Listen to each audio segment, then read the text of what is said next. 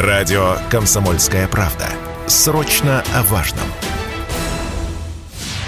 Почти половины своих каталогов лишились некоторые из российских онлайн-кинотеатров за последние полгода. До ухода западных кинокомпаний в марте такие площадки, как Иви, Окко и Кинопоиск, лишь расширяли свои библиотеки. По итогам же третьего квартала они лишились от 5 до 42% контента. Приводит РБК данные исследования агентства Телеком Дейли. Не растерять кинолент пока удается лишь о медиатеке, вероятно, благодаря жестким условиям контракта с западным партнером, сказал радио КП кинокритик Александр Голубчиков. Но в целом невеселые перспективы перспективы ожидают всех участников этого рынка.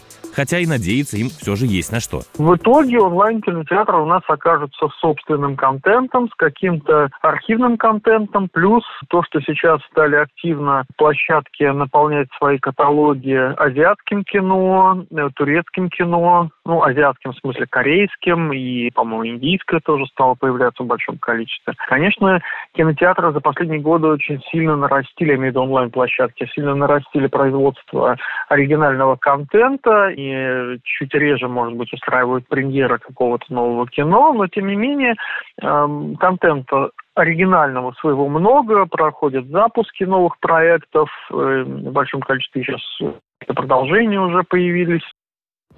Скорее всего, уже скоро среди онлайн-кинотеатров ускорится процесс слияний и поглощений, добавляет эксперт. Вытянуть ситуацию самостоятельно смогут далеко не все игроки. Так, о слиянии уже объявили площадки Винг и Мор ТВ. Что касается обычных кинотеатров, тех, где большой экран, зрительный зал и попкорн, то о бедственном своем положении представители киносетей заявляли еще весной и летом. С отказом таких компаний, как Disney, Sony, Universal и других гигантов поставлять России свои премьеры, их планы на этот год рухнули. И рассчитывать осталось лишь на повторы западных хитов прошлых лет, да на российские премьеры. А они нет-нет, да все же выстреливают. Самая долгожданная из них, эпическая экшн-драма «Сердце Пармы» по книге Алексея Иванова, была презентована зрителю 6 октября и уже в первые выходные заработала в прокате свыше 130 миллионов рублей. Старт отличный, считают эксперты, и это лишь начало проката. На что еще могут рассчитывать в этом году прокатчики и зрители, Радио КП рассказал кинокритик Александр Голубчиков. Надежда на то, что «Сердце Парма» будет работать в долгую и позволит кинотеатрам, если не компенсировать затраты, какие-то потери этого года, то, по крайней мере, не усугублять их.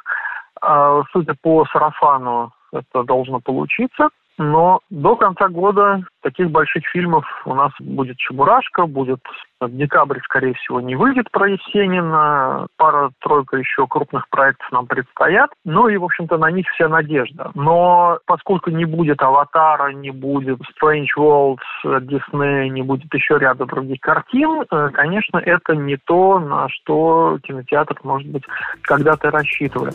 Напомню, еще на рубеже февраля и марта этого года кинокомпании Disney, Warner Bros. и Sony Pictures отказались выпускать свои новые фильмы в России в связи с военной спецоперацией на Украине. Вскоре аналогичные заявления сделали студии Paramount и Universal. Василий Кондрашов, Радио КП.